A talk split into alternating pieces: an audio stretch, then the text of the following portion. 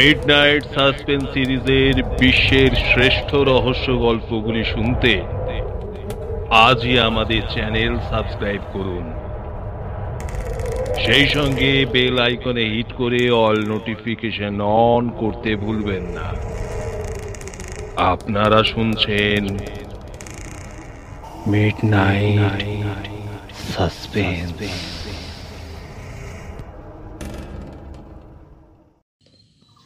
আজকের গল্প রাজেনবাবু অন্তর্ধান রহস্য। শিবপুরের চল্লিশ বি রাধা মাধব ঘোষাল লেনের দোতলার বাড়িটা নিয়ে প্রতিবেশীদের মধ্যে কৌতূহলের শেষ নেই। বাড়িটার নাম অঞ্জলি। বাড়িটি ছিল রাজেন পাকরাশের বছর তিনেক হয়েছে তিনি অধ্যাপনার পেশা থেকে অবসর নিয়েছেন। ইতিহাসের অধ্যাপক ছিলেন তিনি। স্ত্রী গীতা দেবী বছর পাঁচেক হল গত হয়েছেন। একটি পুত্র রয়েছে, থাকেন জার্মানিতে। স্ত্রী মারা যাবার পর থেকে পুত্রের সঙ্গে বনিবনা ছিল না। রাজেনবাবু বেশ সজ্জন ব্যক্তি। সবসময়ই হাসিমুখ আর প্রচণ্ড মিশুকে। আট থেকে আশি এলাকার প্রত্যেকেই তাকে এক ডাকে চিনতেন। পাড়ার দুর্গাপুজোর কমিটিতে সভাপতির পদটি ছিল তার জন্য বাঁধা ধরা। পুজোয় পাড়ায় সাংস্কৃতিক অনুষ্ঠানে তিনি কাজ করতেন নিজে হাতে। পাড়ার যুবকদের সঙ্গে নিয়ে কাঁধে কাঁধ মিলিয়ে। এমন একজন মানুষ আচমকা উধাও হয়ে গেলেন। দিন দশেক আগে পাড়ার এক চায়ের দোকানের আড্ডায় তাঁকে শেষ দেখা যায়। সেদিনও তিনি বেশ খোশ মেজাজে ছিলেন। প্রায় মিনিট পাঁচেক ধরে আড্ডা দিলেন। শুনিয়েছিলেন জর্ডন ও ইজিপ্ট ভ্রমণের কথা। চাকরি থাকাকালীন সময় সুযোগ পেলে দেশের নানা ঐতিহাসিক জায়গায় বেরিয়ে পড়তেন। এই বছর তিনেক হলো বিদেশ ভ্রমণের নেশাটা তাকে চেপে ধরেছিল। সঙ্গী না পেলে একাই বেরিয়ে পড়তেন। শ্রীলঙ্কা, কম্বোডিয়া, ভিয়েতনাম, রাশিয়া, তাঁর ঘোরা সে বিষয়ে অভিজ্ঞতার গল্প তিনি পাড়ার চায়ের আড্ডায় শুনিয়েছিলেন। এবার তিনি গিয়েছিলেন জর্ডন, ইসরায়েল ও ইজিপ্ট।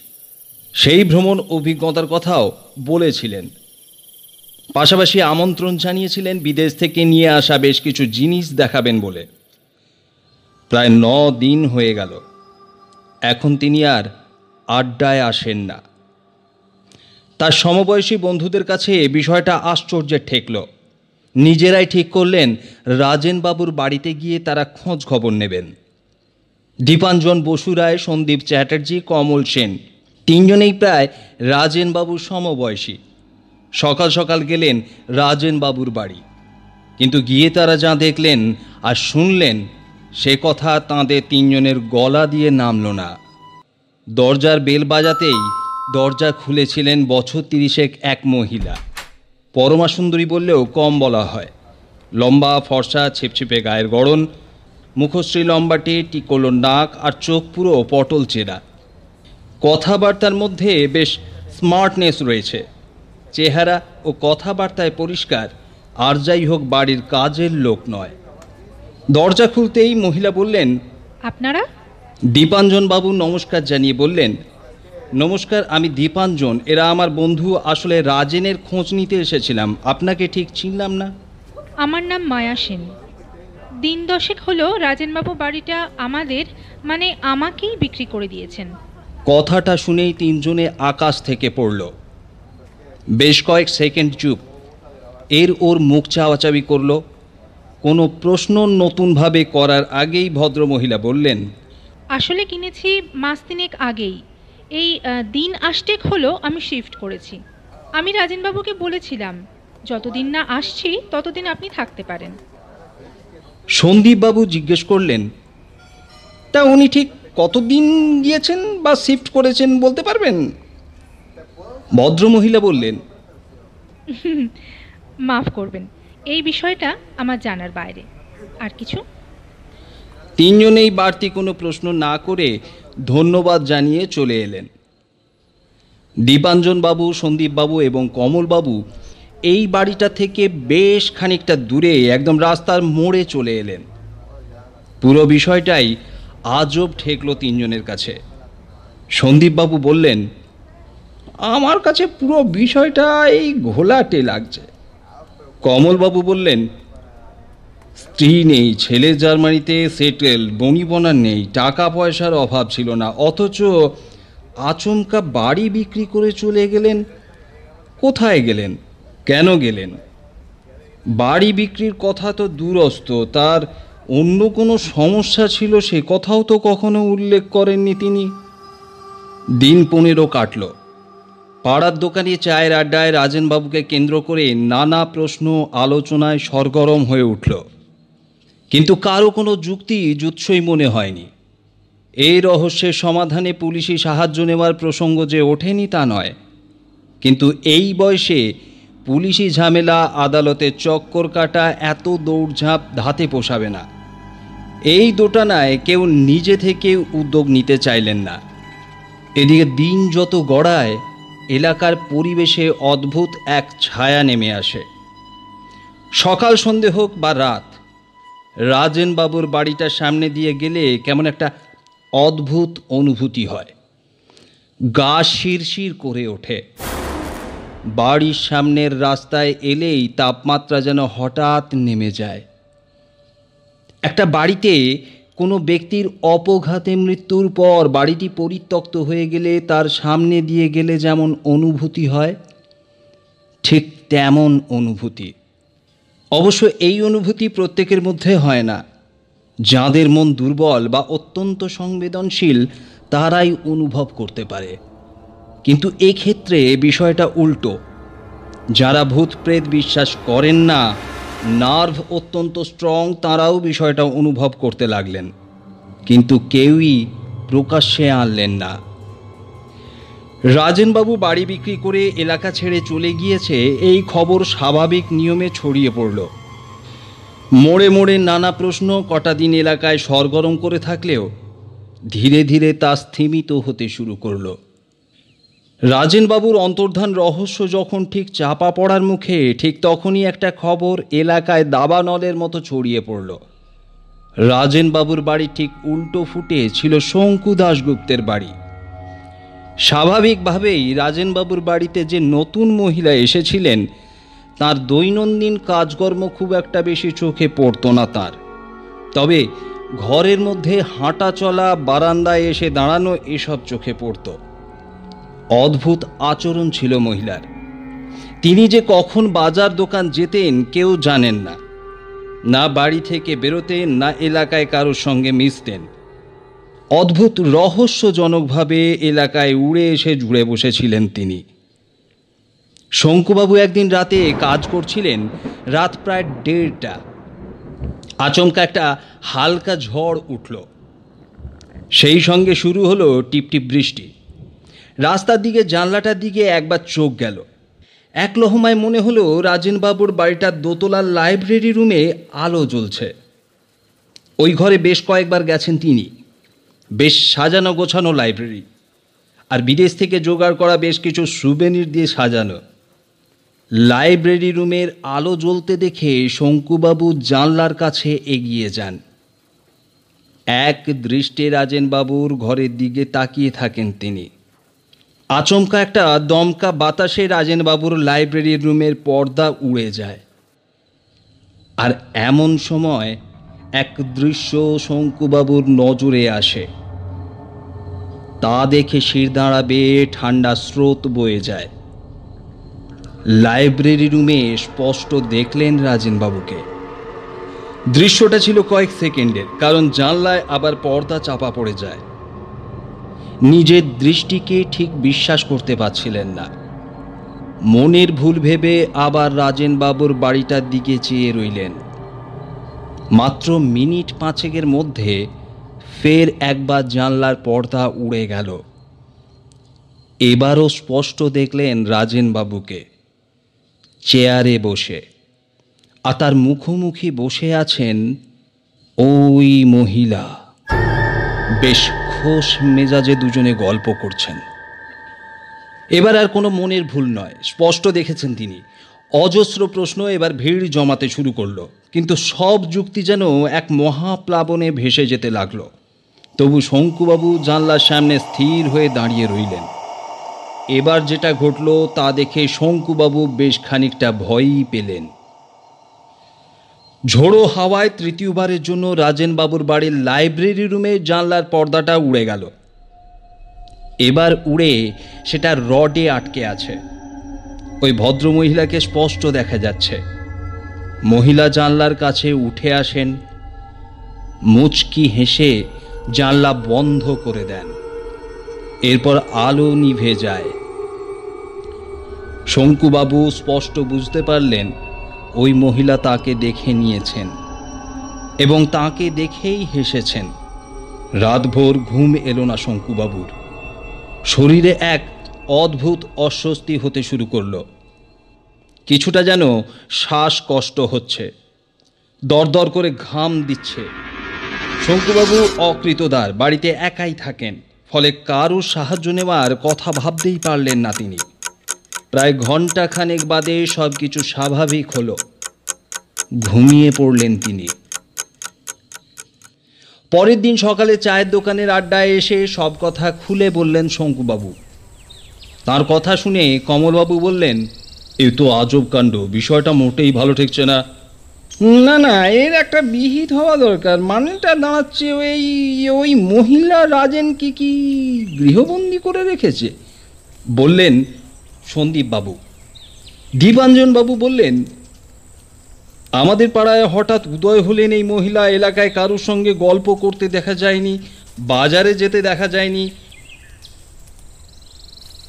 শঙ্কু, তুমি তো রাজেনবাবুর বাড়ির ঠিক উল্টো দিকে থাকো। তোমার সঙ্গে শেষ দেখা কবে হয়েছিল, মনে আছে? শঙ্কুবাবু চায়ের শেষ চুমুক দিয়ে বললেন যেদিন ওই ইজিপ্ট থেকে ফিরলেন সকালে গাড়ি থেকে লাগেজ নামানোর সময় দেখা। রাজেনবাবু বলছিলেন, পারলে সন্ধে নাগাদ ঘরে এসো। অসাধারণ কিছু জিনিস টিনিস এনেছেন তা দেখাবেন বলে। আমি বললাম, ঘুরলেন কেমন বলুন? রাজেনবাবু বলেছিলেন, অসাধারণ।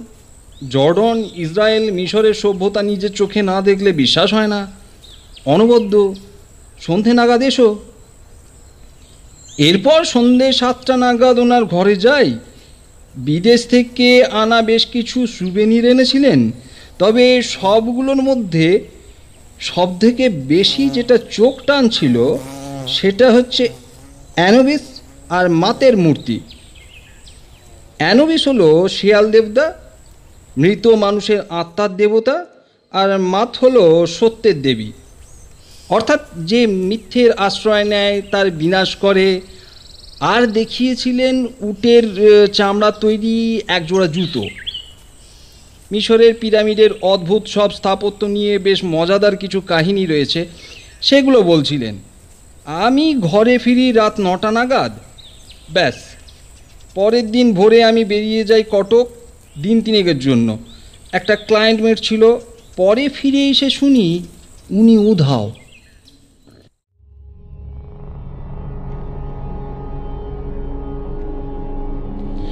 প্রায় দিন সাতেক বাদে একটা কাণ্ড ঘটল। আর এই ঘটনাটা প্রায় শিবপুরে তোলপাড় শুরু করল।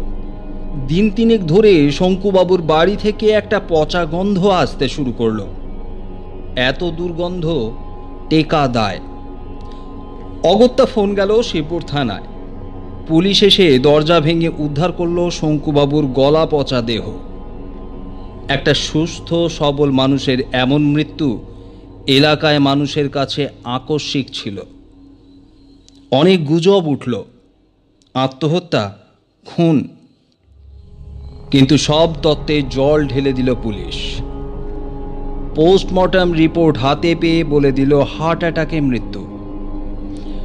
শঙ্কুবাবুর মৃত্যুতে যত গুজব তত্ত্ব উঠেছিল, তা দিন তিনেকে শান্ত হয়ে গেল। শঙ্কুবাবুর মৃত্যুর মাসখানেকের মধ্যে তার সম্পত্তির দাবি করলেন তাঁরই এক আত্মীয়। উনি থাকতেন জামশেদপুরে। অবশেষে প্রায় বছর খানেক বাদে হাইকোর্ট থেকে প্রবেট করে ওরা সম্পত্তি হাতে পান। বাড়ি দখল পেয়ে নতুন রং মেরামতির কাজ করা হয়।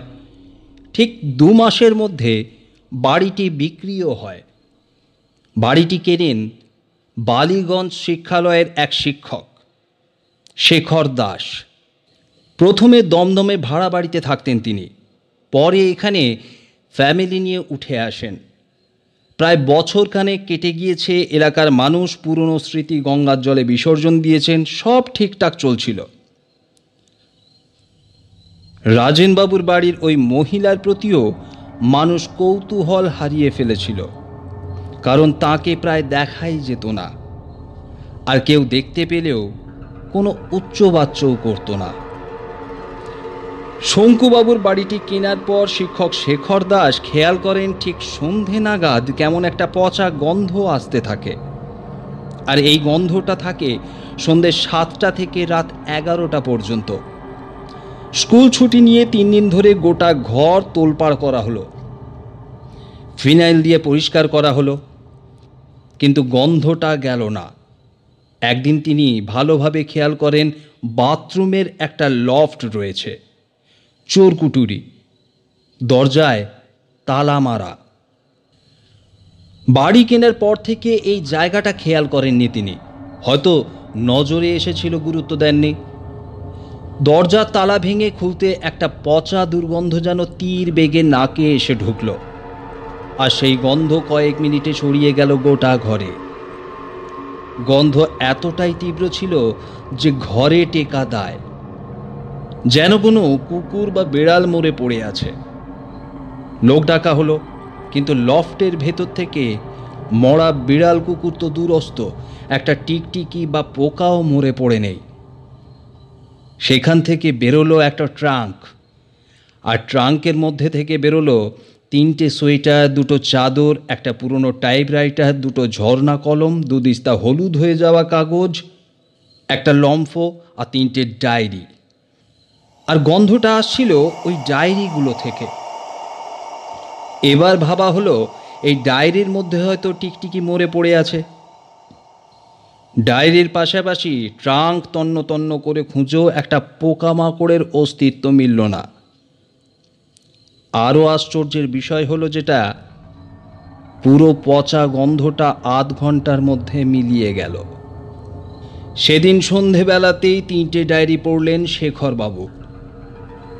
ডায়েরি পড়ার পর শিবপুর থানায় ফোন করে ডায়েরিগুলোকে জমা দিয়ে এলেন। ডায়েরিতে এমন অনেক কথা লেখা ছিল যা পাড়ার লোকেরা জানতো না। অধিকাংশ লেখাই ছিল রাজেনবাবুর বাড়ির কর্মকাণ্ড ঘিরে।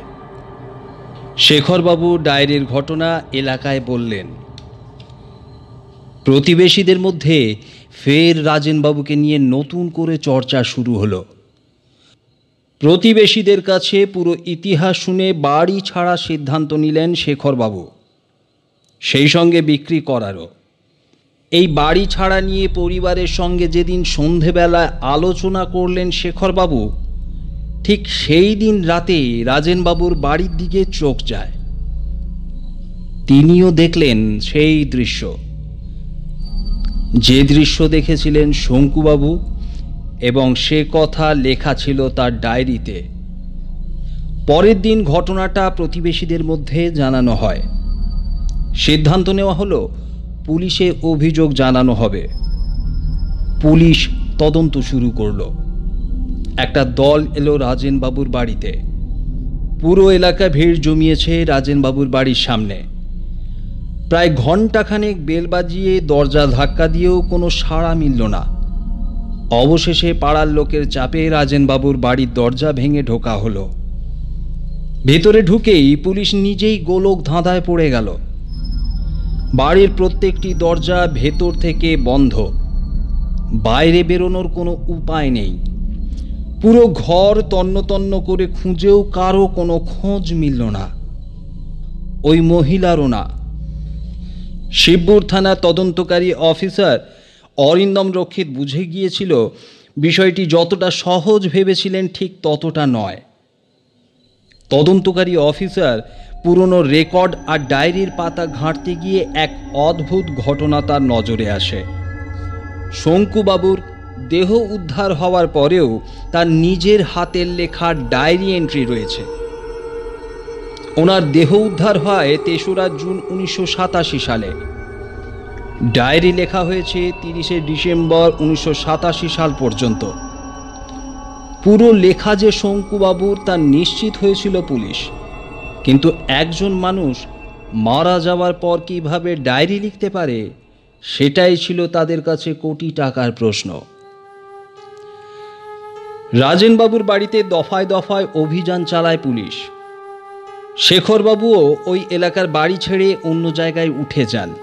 বাড়ি বিক্রি করার চেষ্টা করেছিলেন কিন্তু করতে পারেননি।